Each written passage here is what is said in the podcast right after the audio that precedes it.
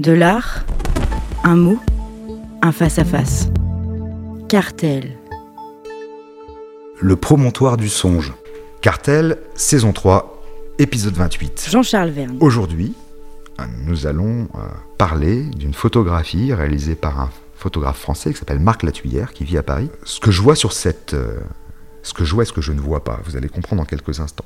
Ce que je vois sur cette photographie, c'est euh, manifestement la lisière d'une forêt extrêmement broussailleuse, une forêt française, euh, une espèce de, dorée, euh, probablement située aux abords d'une zone industrielle ou d'une zone urbaine, parce que on croit distinguer tout au fond des éléments, mais on les voit à peine, des éléments qui peut-être sont des éléments de, bâtiments industriels.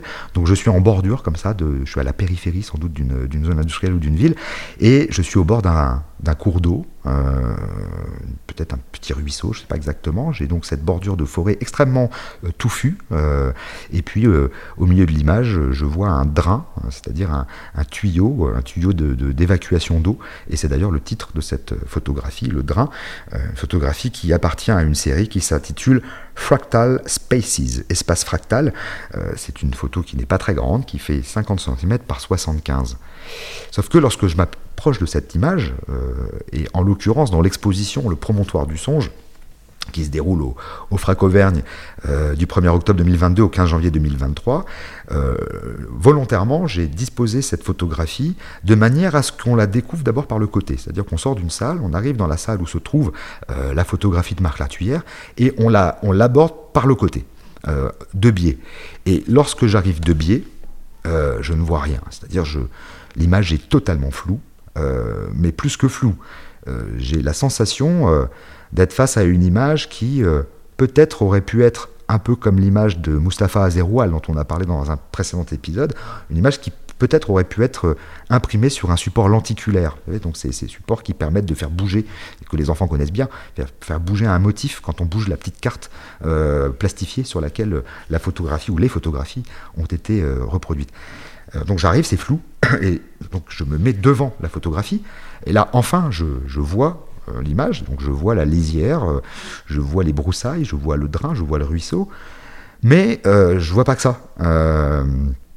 Le trouble est immédiat, c'est-à-dire que l'image est insaisissable, elle se on a l'impression que l'image se fragmente en elle-même, comme si elle était diffractée dans sa profondeur. Euh, euh, il faut vraiment que je me recule et il n'y a, qu'une vision à distance qui me permet d'en saisir, convenablement le contenu. Dès que je me trouve devant l'image, dès que je m'approche, dès que je suis devant la photographie, l'image euh, se dédouble, comme si elle était superposée à elle-même. C'est assez étrange, comme si je voyais l'image et puis juste derrière l'image, à nouveau l'image avec un léger décalage. C'est vraiment une expérience euh, physique et c'est très di- difficile évidemment de décrire ça euh, à l'oral, à la radio, euh, parce qu'il faut expérimenter ça. Et à cette confusion s'ajoute une seconde confusion parce que à cette image va se surimposer mon propre visage, fondu dans le paysage broussailleux de cette forêt, dans une espèce de reflet sombre en contre-jour. Et là, je comprends en réalité que ce que je suis en train de regarder est une photographie euh, qui a été euh, imprimée ou contre-collée sur un miroir. Euh, donc c'est une photographie translucide fixée sur un miroir. Donc je regarde la nature, je me reflète comme en contre-jour dans cette photographie, ce que je vois de mon visage, ce n'est pas le visage que je verrais dans un véritable miroir, je vois une version obscure de mon visage, une version contre-nature de mon visage, comme à contre-jour, et donc je regarde un morceau de nature, donc c'est une espèce de contre-jour, contre-nature. Euh, si j'aborde l'image de biais, comme j'ai dit tout à l'heure, pour ne pas me voir, parce que c'est assez insupportable finalement de voir son propre reflet dans une œuvre d'art, et, même c'est assez insupportable de- d'être surpris par son propre reflet. On a toujours, on a tous vécu cette expérience. On rentre dans une pièce et euh, on tourne la tête et subitement on fait un sursaut et parce que pendant euh, l'espace de de, quelques dixièmes de seconde, on, on a eu la conviction qu'il y avait quelqu'un qui nous observait dans la pièce. En réalité, c'est nous que nous avions vu reflété dans un miroir que nous n'avions pas vu dans cette pièce. On a tous fait cette expérience d'être surpris par soi-même, surpris par son propre fraction de seconde, où on est euh, dans ce que, dans ce que Freud appelait euh, euh, une inquiétante étrangeté. C'est-à-dire, je, me vois, je, je me vois me voir, je me vois me voyant me voir, mais je ne peux pas être en même temps celui qui voit et celui qui est vu. C'est-à-dire que je me trouve en décalage par rapport à moi-même euh, quand je suis surpris par mon, par mon propre reflet. C'est un peu ce qui se passe devant cette photographie quand on n'est pas prévenu et quand on découvre son reflet, mais son reflet à contre-jour, un reflet très très très sombre de soi-même. Et donc euh, le réflexe, ça va être de, de, faire un pas de côté et de regarder l'image de biais pour ne pas, pour échapper à son propre reflet.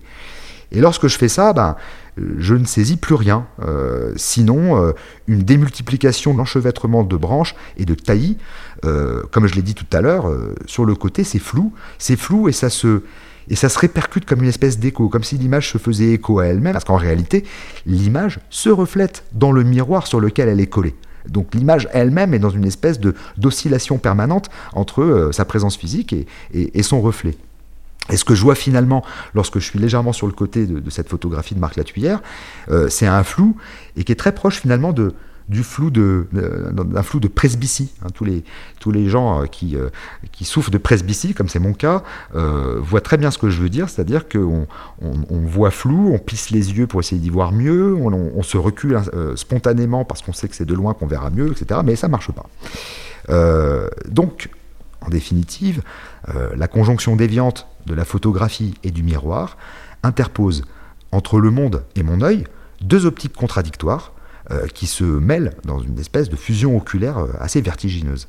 la nature qui est représentée sur la photographie s'échappe en elle-même, mon visage se retourne contre lui-même, et en définitive, de près comme à distance, le monde que je suis en train de regarder, cette lisière, euh, cette périphérie urbaine, cette forêt, euh, cet enchevêtrement et ce ruisseau et ce drain, le monde révèle son incertitude, son vacillement, son impermanence, et par-dessus tout, sa résistance toutes les tentatives qui sont vouées à, essayer de le fixer. Je ne parviens pas à fixer le monde que je regarde. Ce monde m'échappe en permanence. Euh, c'est la grande question euh, du cadrage, c'est la grande question de la parallaxe. Là, pour les gens qui veulent aller beaucoup plus loin euh, sur cette question de la parallaxe, qui est, un concept philosophique extrêmement intéressant, je renvoie au livre du même nom de Slavoj Zizek, grand philosophe, qui a fait un livre qui s'appelle La parallaxe, qui explique de quelle manière finalement nous, sommes toujours dans, un, dans une relation cadrée aux choses. Euh, et quand je cadre, évidemment, j'isole, je sélectionne et je ne verrai du monde que ce que j'en ai cadré. Et le point de vue, donc, par, euh, euh, voie de conséquence, assez évidente, le point de vue est déterminant et je n'ai du monde une vision que parcellaire, que, lacunaire et une vision qui dépend du point de vue que j'ai adopté. Donc là, euh, en l'occurrence, Marc Latuyère a cadré une portion de paysage euh, et il en a fait une espèce d'image ectoplasmique euh, diluée par le, miroir qui renvoie en inversé tout ce qui lui est coïncident. C'est-à-dire, il faut pas oublier non plus que le reflet de moi que je vois dans le miroir, c'est mon reflet inversé. Hein, on sait très bien que ce qu'on voit dans un miroir, ça n'est pas la réalité. la gauche devient la droite, la droite devient la gauche, ça tout le monde le sait. Finalement, on ne voit ni l'image, ni le double spéculaire euh, renvoyé par le miroir, mais euh, une sorte d'entrelacement qui euh, redouble l'intrication de la surface broussailleuse qui figure sur l'image et qui la rend encore plus inextricable. L'image est dissoute dans le miroir, elle ne peut être lue finalement que par une espèce d'opération mentale de déduction soustractive du reflet, de mon reflet qui s'y projette. C'est-à-dire que quand je suis devant l'image, je dois faire comme si je ne voyais pas mon visage, je dois le soustraire euh, de mon propre champ visuel pour, euh, pour ne regarder finalement euh, que l'image que me donne à voir Marc Latuyère.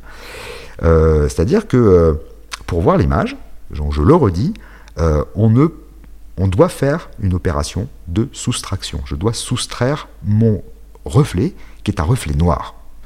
C'est exactement ce qui se passe quand on regarde un trou noir cosmique. Euh, on ne perçoit d'un trou noir cosmique que la lumière qui se trouve autour de lui, qui délimite sa périphérie. Euh, parce que, par définition, un trou noir est invisible. Euh, on, a, on a vu très récemment, il y a quelques mois, la première photographie d'un trou noir, c'est quelque chose absolument incroyable. Et ce qu'on voit d'un trou noir, bah, c'est tout sauf le trou noir. C'est-à-dire c'est tout ce qu'il y a autour, c'est la lumière, c'est euh, le gaz euh, brûlant qui est aspiré par le trou noir, mais le trou noir on le verra jamais, euh, puisque la lumière ne peut pas s'en échapper. C'est exactement ce qui se passe devant cette photographie de Marc Latuyère. Mon visage est noir, je ne le verrai pas, je le vois sans le voir, et si je veux voir l'image, je dois soustraire mon visage. Donc le miroir agit doublement, à la fois parce qu'il capture ce qui lui est proche, il aspire l'image de tout ce qui lui est proche, et simultanément, euh, il piège l'image euh, qui est euh, collée dessus, la photographie de Marc Latuyère. l'image de cette forêt bute littéralement contre le teint du miroir, et elle se fait écho à elle-même.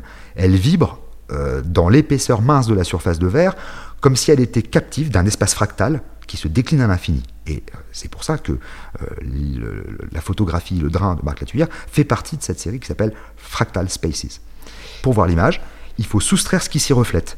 Il faut ôter son propre visage, ce qui est impossible, sauf si je me positionne euh, selon un certain angle, et c'est exactement ce qui se passe dans un tout petit film que j'adore, réalisé par Samuel Beckett et Alan Schneider en 1965. C'est un film qui s'appelle Film.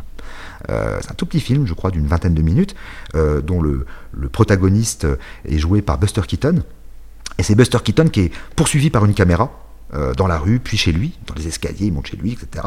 Et pendant tout le film, il essaye par tous les moyens de masquer son visage à l'œil de la caméra qu'il poursuit. Et donc il, maintient toujours un angle d'à peu près 45 degrés entre l'objectif de la caméra et son dos.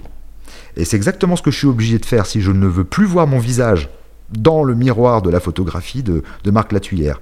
Voilà. Donc avec le drain, euh, le, titre de cette, le titre de cette photographie, je le rappelle, les choses s'inversent.